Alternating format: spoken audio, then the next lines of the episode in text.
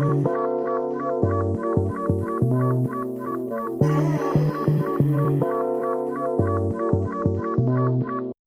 ームサービスがお送りするカルチャートークプログラムミームデリバリーでは最近聴いた音楽、見た映画、読んだ小説からピックした作品についてのトークを毎週配信しております。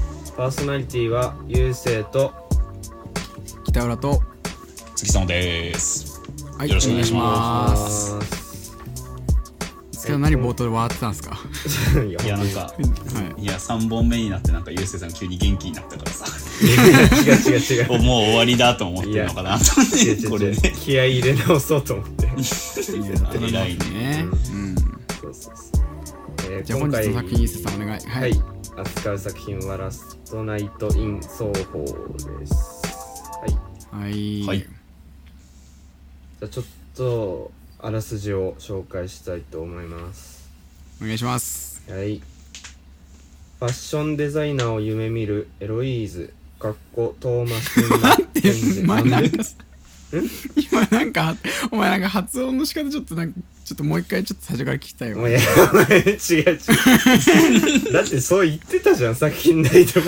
まあそうだけどこうベベロベロイースみたいな感じ気になっちゃってごめんなさいやだ、そこつつまみ取られるのやだな。すいませんもう一回ねちょっとお願いいきますすよ。うん。はいえファッションデザイナーを夢見るエロイースかっこトーマシン・マッケンジーはロンドンの双方にあるデザイン専門学校に入学するしかし同級生たちとの寮生活に馴染めず街の片隅で一人暮らしを始めることに新居のアパートで眠りにつくと夢の中で60年代のソーホーにいたそこで歌手を夢見る魅惑的なサンディかっこアニャ・テイラー・ジョイに出会うと体も感覚も彼女とシンクロしていく。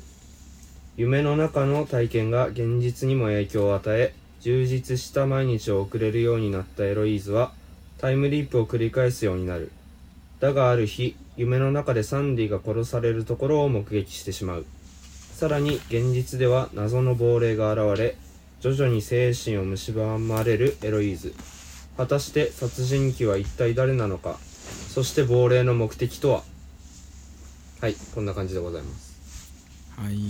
はい。はい。なんかあれですね。さっきの2回目のなんか古いっちゃ感じですごいなんか嫌な感じになっちゃいましたけどね。なんかあの そういうね感じじゃないですけどすいませんねちょっと。いえいえ。うん。はい。うん。まあみんなで見てきましたわなそうですそう見てきましたわな。はい、見てきましたわな。だから今回あの結構上映からねほやほやの段階で配信できるのではないかと思ってますけどもそうね。まあ私に関してはあれでしたよあの結構まあホラーっちゃホラーっぽいというかまあうんなんだろうどうなんだろうなジャンル形容をつってもこの作品はカテゴライズまあされると、なんかホラーでありまあサイコサスペンスでありみたいなまあそう感じなのかな、うん。ジャンルホラーと言ってもねいいんじゃないかなと思いますけど、うんうんうん。結構だからちょちょっとビビりながら俺今回見ましたけどねしょっぱあやっぱそうなんだ。大丈夫かな？うん。いやちょっと怖かったよ。なんかうん。すごいさキービジュアルポップな感じですごいなんかいい感じだけどさうん。うんいやだってホラーでしょ？と思いながら俺ちょっともうヒヤヒヤしながらあの見たけどね。うん。うんまあまあまあまあ。さておき特攻隊長よろしくお願いします。あわかりました。すいません。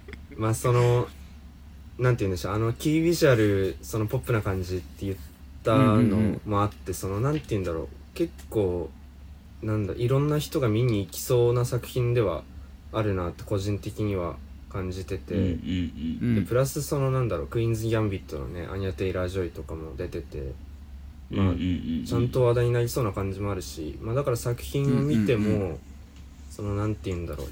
一人暮らしっていうかまあ寮生活に馴染めずに一人暮らしを始める。その恐怖感とそのなんて言うんだろう。60年代への憧れがありつつもその夢の中でシンクロしていった中でのその60年代な特殊なんだよななんて言うんだろうならではの恐怖感みたいなものとかもありつつみたいな、そのなんかホラーとの掛け合わさり方は結構良かったんじゃないかなっていうふうには個人的には思いましたね。うん、あと何て言うんだろうその、音楽？まあね結構いっぱい流れてたんですけどいや僕は全然なんかちょっとよく分かんなかったんだけどなんかそのまあ有名な60曲いっぱい流れてましたよね。うんうんうんうんうんうん。いやもちろん知ってるやつもあったけど、まあだからそこら辺のホラーとの掛け合わさり方っていうのはなんかまた新鮮な気持ちで聞けたというか見れたというかね。うんうん。うんうんうんあったので。なんかポップな入り方もしてたしやっぱそこのポップなものとの塩梅さみたいなのはなんかあったっすよね、なんか俺まあホラーほとんど見たことないからどういう感じであれば捉えていいのか分かんなかったけどだから初っ端の入りとか俺すごい好きでしたけどね。ポップに入っていくから。うんうんうん。うんうんうんなんか洒落た感じというかね。うんうんうんうん。うんまあ江戸川ライト節だよね。ベイビードライバーあたりから出てきたね。なんか、うんああそうなんだ。その雰囲気、うん、音楽をバンバン噛み合わせて、なんかシーン自体アクセル踏むみたいな感じのは、うんまあうん。江戸川ライトっぽいのかなっていうのをはいはいはい。うんうんうん。感じましたけども。なるほどね。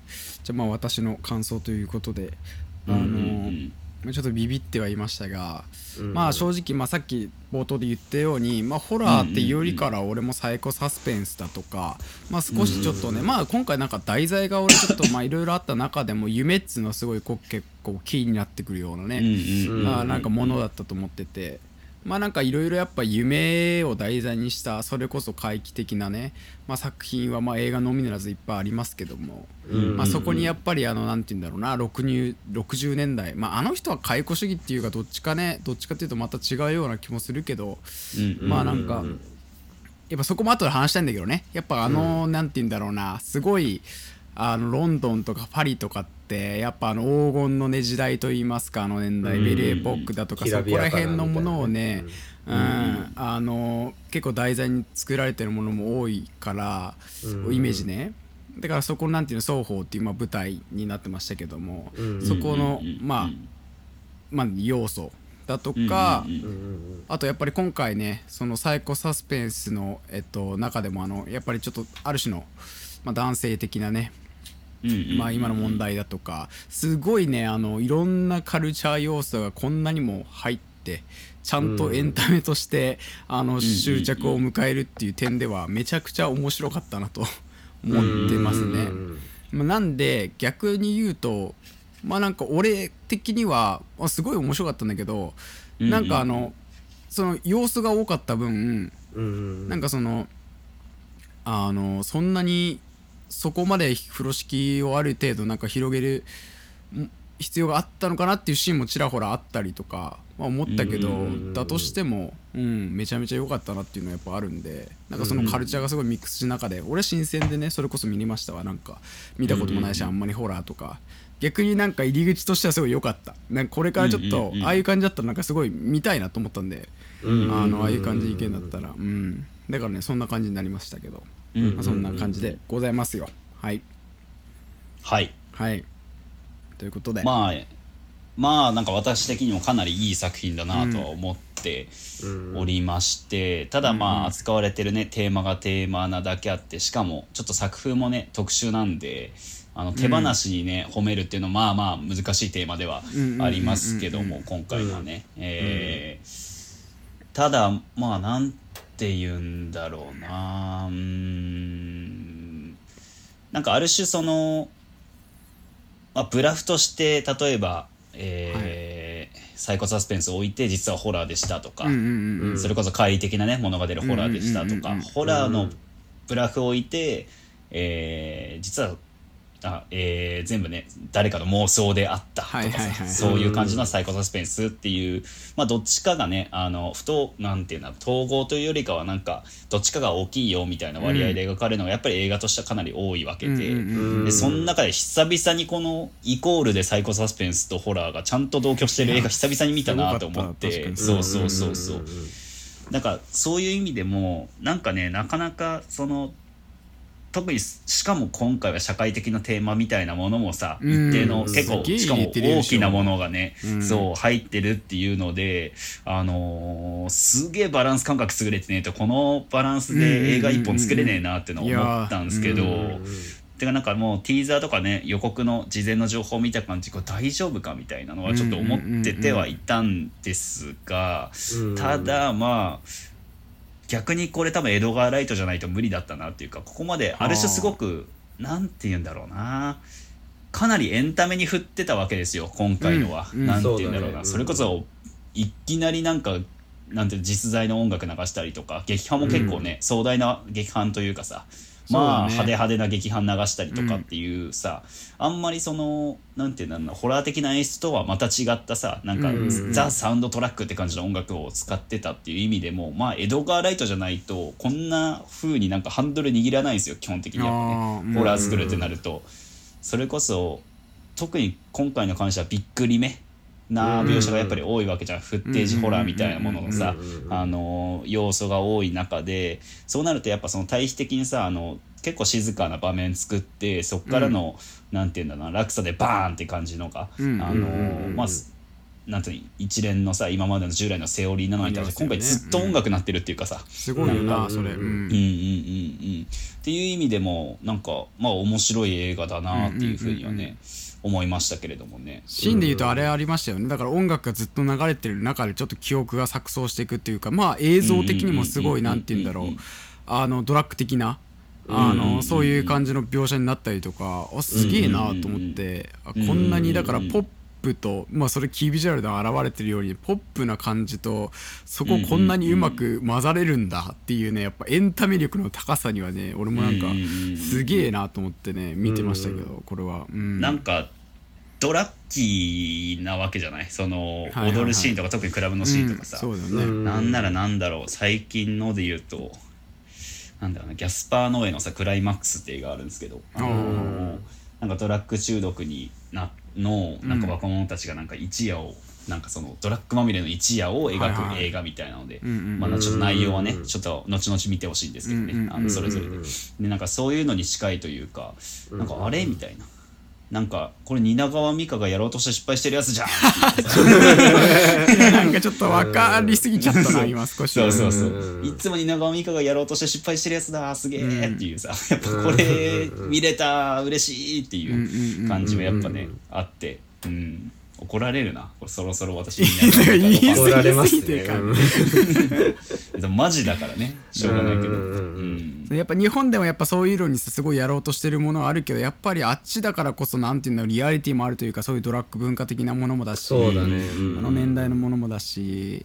まあだから俺ちょっとさっき言ったところで今やっと思い出したんだけど、うん。なんかあのこれどうなのかなってすごい思ったのが、うんあのいやもちろんね本当これ別にもう難癖をつけなくていいところではあるんだけど、あのーちょっとうざったらしい元ルームメイトのまあキャラクターがいたじゃないですか。いたね。うん。でとあるシーンで結構その人に対してちょっと危ないねちょっとやばいシーンがあったのを得て最後のもうエンドクレジットではもうなんて言うんだろう、おめでとうじゃないけどね。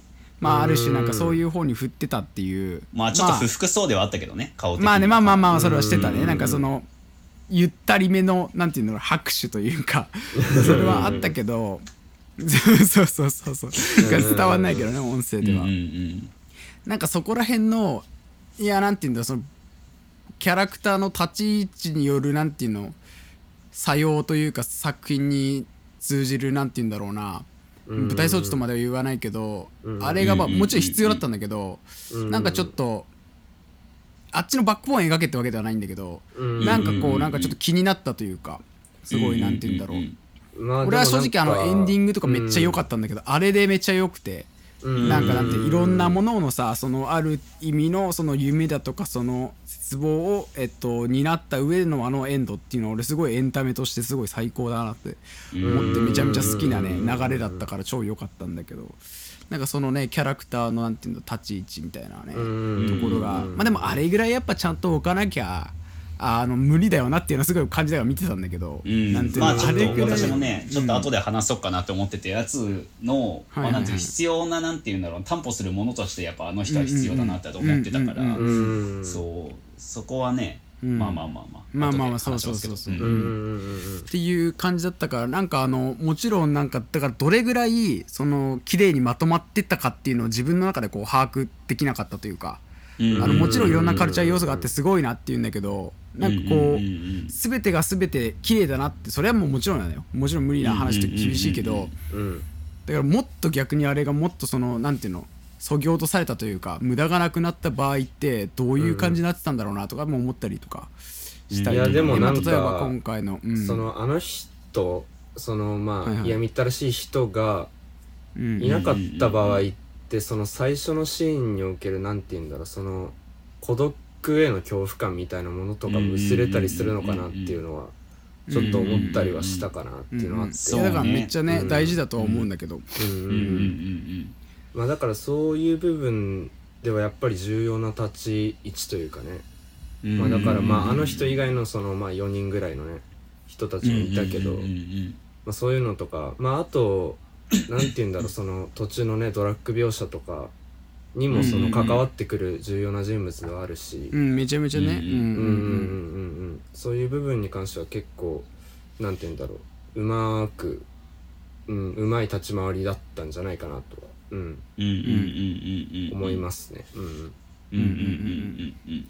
ちょっとね俺も適当なこと言ってしまってね申し訳ないん。だけどいやいやいやそん。なことはね。そうなん。かあのだから逆になん。かこん。な言い方だけどすげえ優秀な舞台装置というかあのなん。て言うん。だろうそうだね。うん。だからそうそこがなん。て言うん。だろうもうちょっとなん。て言うん。だろうなそこに違和感を感じせず見ることって可能だったのかなっていうあいい舞台装置だなって思いながら見てたからそこがなん。て言うん。だろうもうちょっとなん。ていうのキャラクターのもうちょっとね魅力が存在してたら逆にどうなってたんだろうなみたいな疑問かなすごいまとまって考えるとでもね、うん。でもまとまりを逆にそこそぎ落として作ったとしても多分いい作品にはなったとは思うのよ、あのある種ねうんこの作品、うんただ多分同居ではなくて多分どっちかに振らないといけなくなる、そうだよね。のそれこそミステリー、えー、とサイコサスペンスか、うんうんうん。それか、あのーバチバチのまあ幽霊ホラーだったらね。あの幽霊系のホラーだったら何でもありなんで、ね、いてもいなくても成立するっちゃする そうね。内容にはなるけども、ただやっぱある種そのブリッジ的な要素としてなんて言うんだろう。多分ねエドガー・ライト多分今回意図的にめちゃくちゃエンタメとしてのさ作りにしてると思うのよ、そうそうそう、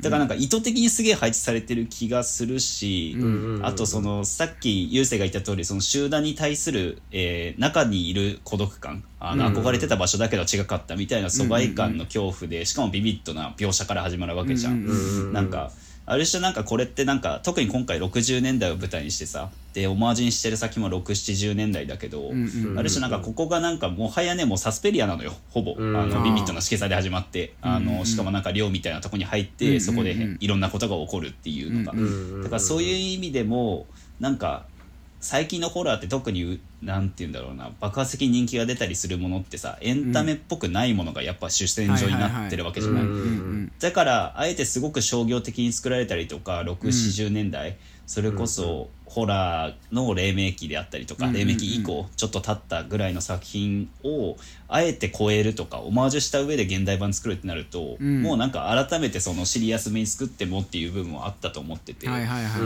ん。だからそれへのあくまでなんか別の新しいアプローチとしてのなんかすごいエンタメ化みたいなのはうんうんうん。うんなんかあの人も含め、まあ、登場人物とかも含めて結構感じた、まあそうんうんうんうん。そうそう感じたあるかなっていうのは、はいはいはいはい、うんうんうんまあっていうね、まあ、疑問もあったりとかしましたけど、うんうんうんうん。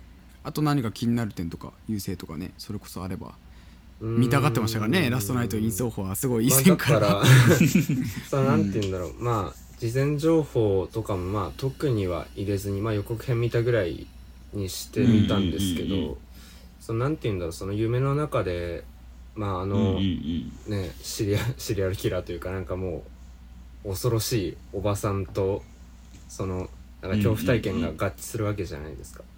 あネタバレあります。皆さんすいません、ネタバレあります。あの、うん。だからそのなんて言うんだろう。元からそういうなんていうの、能力を持っていた少女がそこの、うんうんうんなんていうんだろう。その建物に入ってその一人暮らしを始めたことによるそのあの老老婆とのなんかシンクロというかそういうのはなんかその、なんで生まれたのかなっていうのはちょっと疑問に思った部分があった。まあ同じ部屋だっていうのはすごいわかるんだけど。うんうんううんうん。ん。なんかちょっと不思議な感覚ではあったかなっていうのは。えっ、とどういうことだ？だあれでしょ？なんかその、うん。夢に出てきた人と自分がなんて言うんだろうそのあの合致するというかシンクロしたのはなぜかってこと？なんか。うんだしそのまあもともと見えていたのってまあお母さんだったわけうん。じゃん、うんうんうんでもなんかなぜなぜそれがそのおばさんになるのか急にっていうのはちょっと思ったかな。まあはいはいはいはいそうそうはいそうそうそう。だだからなんかそこはねある種なんか私の中の、まああくまで個人的解釈ではあるんだけど、うん結構納得いった部分はあって、うん。やっぱなんて言うんだろうな、まあ、それってももっと言えばその今回のねホラーサスホラーとそのなんだ、えーサイコサスペンスであったりとか、うん。サイコミステリーとの同居っていう部分にうん。すごく接近する話ではあるんだけど、うん。そもそもなんて言うんだろうなある種このなんでこれが同居できてるかっていうかさジャンル自体この2ジャンルがさどうにか同居できてるかってさ、うん。あのまあ、このエドガー・ライトのさ、まあ、主案ではあるんだけど、うん。あのなんて言うんだろうなずーっとさあの、うん。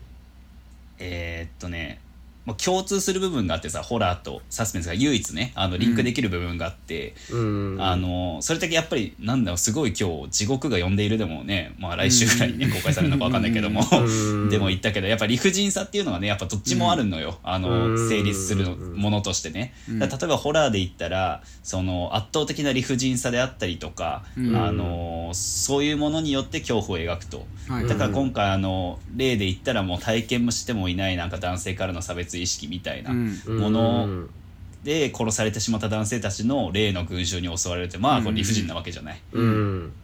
まあまあまあ理不尽っていうかねあのルーツ自体は存在してるしエロイズもそういう体験は実際にしてるんだけどただやっぱそこまででだって例関係ねえじゃん私なんでこの人たち私やめてよみたいな感じじゃない？うん。そうそうそうそう。うんで逆にサスペンスのセオリーで言えばそのなんでその理不尽さが生まれたかを解明していくのがサスペンスなわけじゃない、あの例えばすげえ殺人事件が起きましたって言って解明していくと、その過程でなんで犯人はどういう過程でここの犯罪に至ったのかを解明していくのがさ、その、サスペンスというかそこら辺ミステリーとかのセオリーにはなってくるけど、うんやっぱその理不尽さっていう唯一のものをさリンクさせて、うんでかつさその今回の映画でずっと描かれてるのっていうのがさもう、うんなんて言うんだろうな。例えばあのエロイーズで言えばその、うんうん母を喪失していると要は失っている、ねうん自殺によって。うん。で逆に言ったらその例えばサンディで言えばもう自身を喪失してしまうと、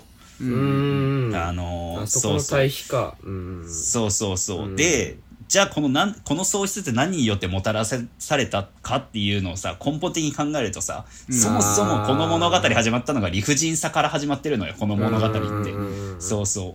それはもっと言えばなんかその親を失ってしまった理不尽さではあるしね。あの、エロイズからしたら、でもお母さんからしたらそういうなんか夢を追うって過程で何かしらの心的なさ、うん。あのストレスであったりとかをその理不尽な状況で置かれたっていうのがあるし、うん。逆にサンディ言えばその男たちからの理不尽さがあるっていう、うんそういう意味なんか理不尽さによって喪失したあの人間像みたいなものがある種あの部屋っていうものを媒介してリンクしたって考えるとそれは同時にあの2ジャンルのあのリンクにもつながってくるわけよ。あの部屋自体がね。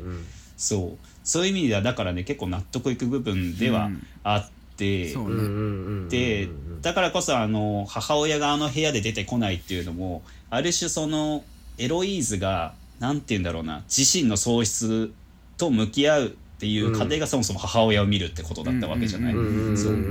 でただあそこの部屋でまあそれはなんかね逆にその話がだいぶジャンプして霊的なものにはなってしまうけど、うん。うんそのそのなんていうの過去のそのサンディの怨念であったりとかそういうものに触れることで初めてエロイーズがさ、あの他者のその喪失と向き合うことになるわけよ。自身じゃなくてね。そうそうそう。でそあのなんか前段、うんうんそう前段階の予兆みたいなのやっぱり描かれててあの一人暮らしになる前でさ、寮の部屋があるわけじゃない？うん。あのーでのそのなんだっけあの嫌みったらしい女の子いたじゃない？なんかこれあの、うんこれ何々のブランド？え入学式なのに？みたいなさ、うんあの子まあさっき俺が言ってたねもう例のそうそうそうですそうそうけどうん。手作りなでなんのみたかあの、いなねうん。そうそうそうそう。でなんかあの冷蔵庫の飲み物を飲むくだりこれお酒じゃん飲んじゃうよみたいなの量の中で飲むくだりの中で、うん。なんかその自身の痛みをね告白するみたいなシーンがあったじゃない？いろんなシーン、うん。そのいろんなそれぞれの痛みね。で、うん。うんその最初嫌みったらしい子が行ってでその後に、あのエロイズが自身のねちょっと痛み自殺してしまったっていうお母さんがね、うん。それを告白するシーンの後に今度は逆にその嫌みったらしい子がマウントでね多分嘘だと思うけど、ううんちのおじも自殺したのよっていう。おじかいっていう。そうそうそう、うん。そういう意味でやっぱあのなんて言うんだろうな同じ目線であの場では語られてないわけじゃない？痛みっていうものがね、そうだね。うん。うんうんうん。そうそうそう。だからその理解を示してないのよあの場では、うんうんあの他者の痛みに対して。自身の痛みが優先的になっているというかさ、まあ、悪いことではないんだけどね、うん。全然。あのただ初めてその霊的なものでサンディの過去を見ることによって他者の痛みを理解し、そして私以外の喪失した人と心が通じ合ったことによってだからこそそその喪失自体を防ごうとするじゃん。あの人って、うん。ずっとエロイーズ、うんね。サンディの、うん。そうそう。だからそういう意味ではねすごくあの部屋と特に喪失っていうテーマが、あの大枠になっててかつリンクするなんかそのドアみたいな役割も果たしてるって考えると、かなり構造的には分かりあ理解できると結構おもろい解釈はできるのかなっていうなるほどね。思った。うんうんうんうん。でもそれはね、なんかそうだよね、てかなんかあのあごめんいいですか？なんかその樹が今すごいこう説明してくれたけどそれはなんかあの普通の視聴者側にも伝わる構図になってたなと俺すごい思ってて、それやっぱりすごいわかりやすく描かれてた気がするもんね。うんうんうんうん。うんうんなんかねだから途中までもちろん例えばさあれってお母さんなんだろうなと思ってる人も多分半分ぐらいいるしね。多分サンディのことをさ、あれってお母さんの昔のってだからそれが解明したところってさっき言った五木のようなところのリンク感から生まれてくるものでそれはもうもちろん鏡を通して映像的なものにも表現されてたしっていうと本当にそこの手術はやばいなって俺もねすごい思いながら見てましたけど。あとなんかね、特に喪失っていう意味だとあのなんて言うんだろうな。結構残酷な話にはなってしまうけどさ、うん。うん。あの個人の喪失特にエロイーズにとっての喪失もそうだし多分映画外にさ、あの視聴者として見てる我々でもそうの中にもいるかもしれないけどさ、うんうんうんうん。あの悲しいことだけど喪失って誰かの喪失のとか誰かの喪失を経験しないと塗り替えられないっていうさ、うんうん。その、うんだからこそそのサンディの喪失に向き合っていた間はその一方向しか見れないエロイーズにとっては母親を見なくてもいい瞬間ではあったはずじゃない。でかつ没頭するというかね。う。んそう。だからそのサンディの喪失を目の当たりにしてただその反発してねそれにへの反発で人を殺してしまったサンディとかさ、ありありとあらゆるものを見た上で初めてその事の顛末を見届けるわけじゃない、うん。サンディっていう女性の、ん。あのうん喪失とそれからの解放の物語をうん見届けた後ででそれを見届けたからこそやっと初めてさあの最後のエンディングのシーンいや最高だったね。そう完全にリンクした瞬間なわけじゃんあれって。そうそうそうそう全てのその意味で消化してたからうん俺もうめちゃくちゃ感動したんですよ俺最後うんそこ。うんうわーすげえみたいな。あれ気持ちよかったしうん。ねあれは気持ちよかったね。うん。うんあと鏡っていうのがやっぱり秀逸というかさ、うん。意味ありげでさ、ね。やっぱ鏡って自身を見つめるものであってさ、ある種あれってペルソナなのよ同時に。あの、ね。劇中の母親っていうのは、あのエロイーズのね。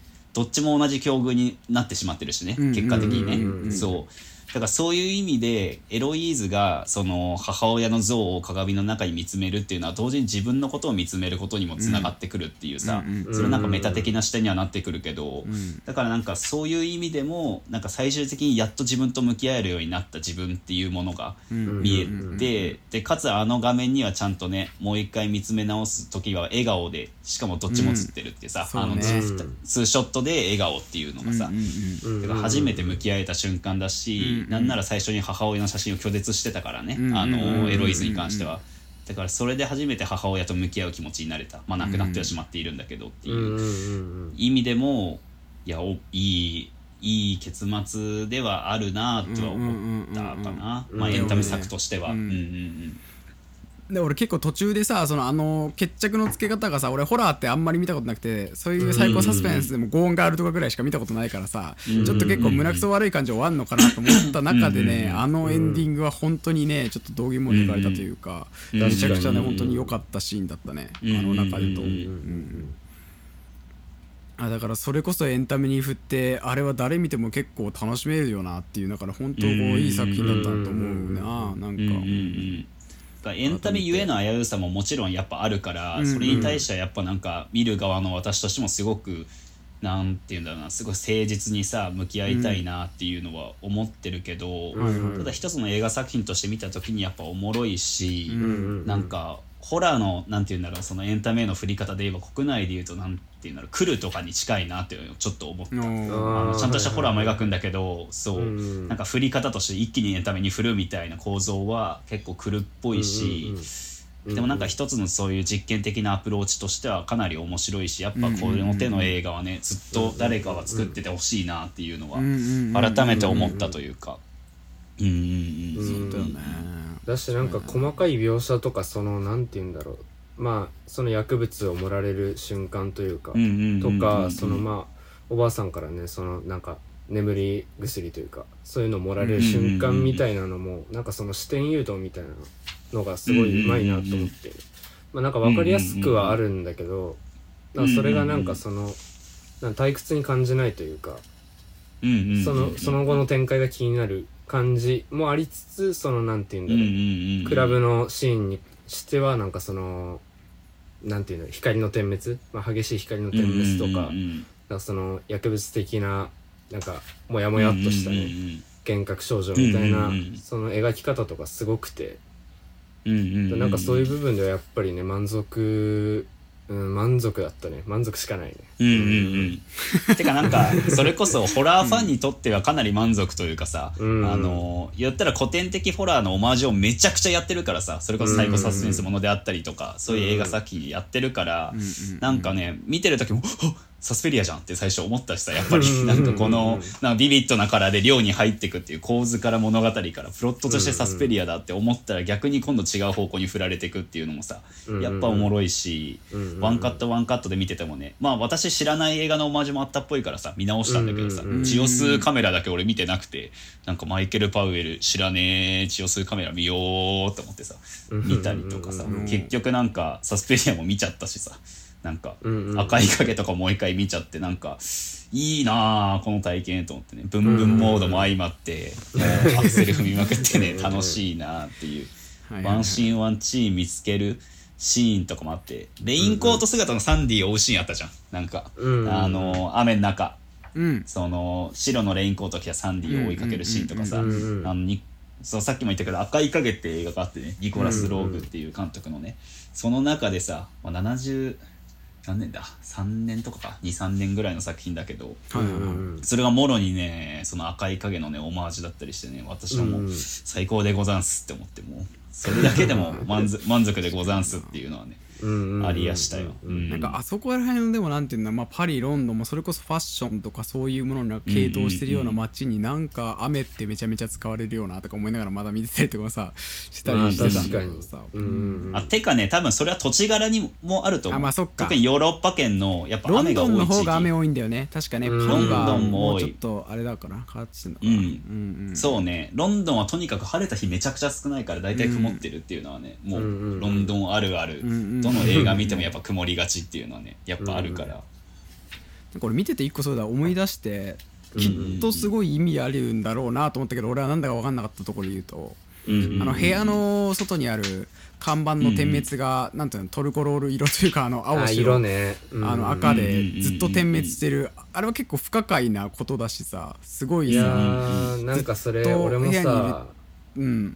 そのなんかちょっと気になってはいたんだけど、うんうんまあ確かにそのなんかねいまいち意味をつかめずに終わってしまった部分はあってそこはなんかちょっと消化不良なんだけど。そうだよだからなんかあそこについて、なんかまあもちろんなんていうの、具体的な少しこうあの不安さというか、まあ変じゃん、あんなこと自体がもうそれこそ理不尽というか、そういう部分でのなんていうの具体的演出みたいな感じでは俺は解釈しちゃったけど、なんかもうちょっと意味あんじゃねえのかなとか思ったりしてたから、うん。なんかそれこそのいつきとかなんかあればぜひ聞きたいなと思うけど。なんか個人的まあ特にね、まあ、2つあると思ってて、聞いてた限りだと、あの例えば1つ目で言うと単純にサスペリア的なもののオマージュはもちろんあると思うこれは。へー。そもそもあの窓の外がてかねサスペリアってすごい映画で1作目、んもう全部の建物ピンクだったりするのよ。その寮の建物ピンクで窓の外をなんか全部青い光で覆われてるみたいな、うんうんまあ、それはなんかその映画本筋と関係ねえけどすごいビビッドで、あのカラフルなカラーでを使って撮られてる映画なんだけどね、それはアルダリオ・アルジェントの作家性でもあるけど、やっぱそこのオマージュはやっぱりあると思ってて、うんうん1個目ね。で2つ目は言ったら今もう街の中にネオンがないわけよ。あの、うん。今の現代のあの、なんだその双方という街にはね、はいはい。ないんだけど、要は60年代はもうすごいネオン全盛期というかそこら中でネオンが光ってて、まあその過去の回想編でもあったけど、はいはいはい。やっぱかん江戸川ライトのインタビュー見た感じだとネオンとかそういうなんて言うんだろうえーっとねなんか劇場みたいなとこがあったじゃない、最初に集まってたね。あね。あの、うんうんえーっとね007サンディが働く前の時だね、うんあのうんうん。直談判しに行った1個目のところとかも、なんか他は CG 使ったんだけどそこだけ全部じ、あのその場でやったらしくて、あの映画館の改装改装してねあれだよねちょっと。007だったよねあれねやってたの。そうそうそうそうそうそうそう。そことかもね全部派手やかに実際にしたらしいんだけど、ん。だからやっぱり当時の景色っていうものにすごく重点を置いて撮られてるってことを考えると、やっぱりなんかそのかつての良き時代としてね、うん。そのエロイーズが考えていたその60年代のうん。があったんだけどただもうなくなったと。ただ唯一まだネオンだけがその場の近くにたまたまね、まあ、インドカレー屋っていうね、うんところにはなってたけど、そのネオンとして残っててだからこそ60年代に思いを残すそのエロイーズっていうのと、その60年代に夢をを願ってそのその双方という街で成り上がろうとしたけど失敗した残り火みたいなものとしてうのんなるほど。唯一のネオンうん。として描かれてたのかなってだからこそリンクするみたいなうん2人のそのその人格みたいなものが。確かにっていうねそっ風にはん。うん。だから60年代のある意味それこそねブリッジになるようなあのそうそうそう。ね点滅具合というかああいう象徴ではあったんだね確かにな。そう。うん。しかも点滅なのがやっぱいいよね。ね。その上等ってよりかはね。そう。うん。消えかけてる感じというか。ねそれこそそれはサンディのなんか気持ちと一緒だしね。あのその場で死んでしまったサンディでも思いだけは少し残っててうんなんか点滅を繰り返してる。気づいてほしいってうんうんうんだから私を探してもそういう意味につながってくると思うしうん。そのサンディの言うね。そういめちゃめちゃ出てくるな。確かにな。ほんなんでも色もさなるからなんか 適当なことも言えそうになるもんななんかうん。未来とかなんだとかさうん。鏡見て裏と表だとか言いそうになるけうん。どでもそう考えるとやっぱりあのシーンはすごいそっか。うん。いいね。確かにね。あうん。の点滅の感じといいなんならレコードとかもそうだと思うしね。なんかあれし60年代の象徴として描かれていたのがレコードでさ、はいはいではい。燃えるわけじゃん最後、うん確かに。やっぱうんその、そもそもレコードってビニールなわけじゃんね、うん。バイナルっていうぐらいだからビニール製だけど、要は可燃性が高くてさあの燃焼率がすごく高いから、ね映画のフィルムとレコードはよく燃えるってさ、昔から言われてたりするけど、よねああいうのはフィルムとかもそう。だからそういう意味でもなんかすごい激しく燃えてなくなってしまうみたいなものの象徴としてのレコードってやっぱそのうんうんうん。60年代のサンディのその状況。というか夢に対する志みたいのともやっぱねあのーリンクするし、そういう意味で考えればその中でサンディが最後を迎えるというかさ自分のその60年代の思い残しが全て迫終わった部屋でうん自分の生涯を止めるってことはある種あの人は60年代で死んだんだっていうね現代においても。そう。そただ恨んでる時代だけどそこで死にたいっていうのはやっぱりなんか美しいなっていうふうにはうん思ったな。うん。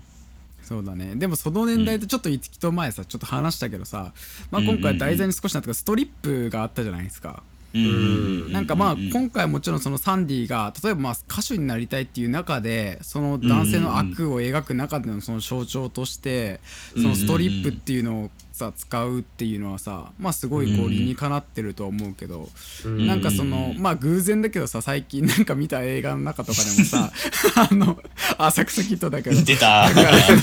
浅草キッドまでトフリックス配信されてる。なんかストリップっつうのがさ、ある種なんて言うんだろう、まあ、あの年代とかの、うんうんあの女性のその夢をさすごい足を引きずるようなものとしてさ、描かれてるものしか見てないからさなんかこういいのかなっていうかいいのかなっていうかなん。かそういうもんなのかなみたい。な現代でもちろんあるしまだストリップってあるところにあるらしいからなんかそういうもんなのかなとか思いながら見てたりはしましたけどまあでもやっぱそうん。やっぱ浅草キッドがダメでこの作品が良かった点っていうのは ダメだからね。浅草キッド根本的に根本的に間違いまくってるからあの映画に関しては。うん。まああんま言いませんけどうん。ただやっぱそのそもそもやっぱヨーロッパ圏とね日本語圏ではやっぱ違うっていうのはやっぱもちろんあるとしてもうん。あとちゃんとねポン引きって存在が今回描かれてたのがやっぱでかくてそうだね。うん。そうピンプってね言われてたけどその作中でも、うん。えー、と名前なんて言うんだっけな。ちょっとアイリッシュっぽい顔の男の人、えジャックとかじゃない、違うか。ージャックだったかな、あジャックだね。いや多分ね適当うんジャックだっけ？うん。うん。多分。うん。で、彼がいたが結局得する人間が上に確実にいるっていうのがちゃんと描かれてるというかさ、それが男でで結局その稼いでるの実動的に稼いでるのは女性だけど、ん。ピンプっていうさ意味ではさそういう意味になってくるわけ。で実際それって搾取につながってくるっていう意味でも、うんなんかこれは描かれるべきだし、そうだね、うん。そう。ただねやっぱ残念だった点があんだよなそれで言うとちゃんとこの映画にも。あのー亡霊が最後湧き出てきてさあのうん。あ。亡霊とはいはいはいはい。あのサンディがたそう対峙する。の時にさ使われてる言葉がヘルプなのがさ、うん。ちょっとそれは違うと。そうねそうね。うん。いらねえしあのセリフ。あれ危険性俺もはらんでんなってすごい思ってまあそれっぽいことだからさっき言ってたけどあのままなんて言うんだろうね。そういう解釈を見ずに捉えちゃうとまたちょっと危ういんじゃないの？男性のあれとしてはって思ったけどね。いや助断ったら結果結果としてはね結果としてはいいんだよ、うんいや助けないっていう手段をねちゃんとしたから。うん。その選択肢したからね。やっぱ女性としてそれにリンクしてねん。あの感情とか人格を同期させた人人間としてはいはい。それを否定したっていうのはすごいんだけどん。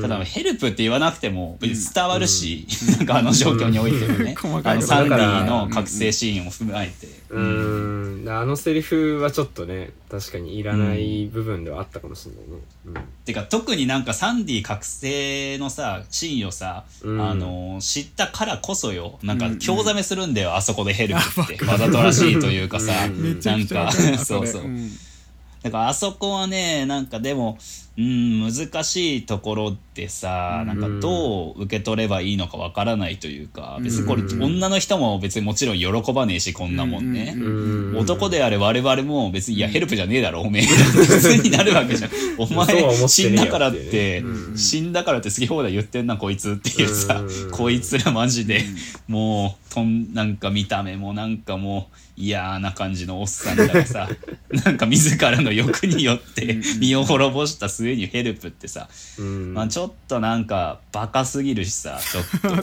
そうだから笑いそうになっちゃうとなんかうん。そうねおばさんがもっともっとなんていうのそのシリアルキラー的なものをさ描いていたのならさなんかもうやべえこいつだっていうんだったらわかるけどさうん。全然あの感じだとそんななんつうんだろうかわいそうだよねっていうかなんかこの言葉も少しあれだけどうん。いやどっちかっていうとそっちに傾倒するようにはなかなか思えないよなと思って。うん。まあだからその無理やり理由付け、今ねちょっと思ったのがうん。そのなんて言うんだろう結局のところそのなんて言うんだろうその一室はさ燃えるわけじゃん、うん。うん。まあ、だからその言葉とともに燃えてなんかその成仏するというかさそのうんなんて、うん。なんて言うんだろう思いはその当時に置いていくみたいなうんなんて言うんだろうな、うんそういうメッセージ性にも捉えられなくもないなっていうのは今ちょっと思ったかな。うん。うん。まあでも地獄に落ちるべきだし彼らは。今後もやっぱ苦しむべきその不浄な魂というかさ。うん。なんかもうとしなんなんかその消えることない差別的な意識のさある種象徴として描かれたからこそさあそこで「ヘルプ」っつって「はい終わりです」っつうのもなんか違うかなっていうのを思ってたのとうーんでもな難しいのなんか嫌な深読みだよ。これから聞く人はあのあんまりいい気分しないかもしれないけどん。やっぱベイビードライバー問題を抱えてるわけよ。江戸川ライトはねうん。根本的にあまあの主演のアンセル・ねエルゴーとかさ。性格っていうかさあれでしょ、うんそうそう。あのなんだっけなアンセル・エルゴーとかなんかなんて強姦じゃないけどなんかその未成年だったか忘れたけど、うん。そういう子にしてしまったとそういうこと。でなんかそれを告発されて、でも本人は否定してるんだけどどうなの、みたいなので、うん。結構ねそれでなんかもう江戸川ライトも苦言を呈してるわけよ、うん。自分の作品にもう泥を塗られたわけだから。はいだからはいそういう意味でもなんかそそういう者たちによって苦しむ像みたいなものがさ同時にこれ江戸川ライト自身のことなんじゃねっていうさ男性の愚かな行為によって自分の作品であったりとかを怪我される、要はサンディも自分の音楽っていう作品作りをしたかったのにそれを怪我されるっていうさうんうんうんうん。そもそもの構図がさこれ江戸川ライト自分の人格も入れてるんじゃないかなっていうのはちょっと思ってさ。なるほどね。うんそうそうそうそうそう。いやまあさ俺らも散々さなんか言ってるけどやっぱあるもんね、うん。うんうんなんかそのこの問題で少しこう自制的にはもちろんなるけど、ううん。そこだけまあその自制的になった後のもう、うん。うんまあ本当許されるものじゃないけどさなんかちょうんっと助けてくれじゃないけどちょっとこの状況どうにかしてくれみたいな。逆にだからそれのなんて言うんだろうこうちょっとさふざけ感みたいななんかそういう感じになったのかわからんけど。ただあと 同時になんかねあのエロイーズが取った選択が、あのある種もうエドガー・ライトの意思表明にもなると思うのよ。なんつうの、はいはいはい。言ったら元主演ベイビードライバーのさ あのアンセル・エルゴートがいくら help me っつったところで、もうそれをちゃんと否定する、なぜならそれは正しくない行為を君はしたからっていうさ、うんだからこそのあそこでのノーっていうのは、うんだからもうちょっとね嫌な深読みだけど、うん。まあライト相当憤りを感じてるんじゃないのかなっていうのは思いつつ、ただでもよくよく考えたらやっぱヘルプはいらねえっていうちょっと思うな。うん他のところがねもう本当にある種なんかこう無駄がないというかなんかすごい全てに意味があるような感じで言った分なんかね、うんあそこであの感じはびっくりしましたよね。確かに、うんちょっと浮き彫りになっちゃう部分ではあるかも。うん、そうそうそうそうそう。難しいよね。だからなんか、うーん、なんとも言えんけども、ここら辺はね。うん。だから同時になんかエンタメ性を獲得したからこそある種この先も何かは喪失してるわけで、そう考えると、うん、まあまあまあまあ。まあでも最低限のなんかその、ね、リスクヘッジって言ったら変な言い方になるけど、うん。うん。そういう要素を極限までなんか減らすっていう今まあエンタメ性獲得して明確ななんか悪いやつとしてないんか亡霊っていうのはやっぱ亡霊はやっぱ理不尽じゃなきゃいけないからね、そう考えると、うん。まあこのぐらいが現うんそのぐらいがまあね安牌というかさこのぐらいにうん。がまあ別最適なまあ取り方なのかなとはちょっと思ったうんうんうんな。うん。確かにね。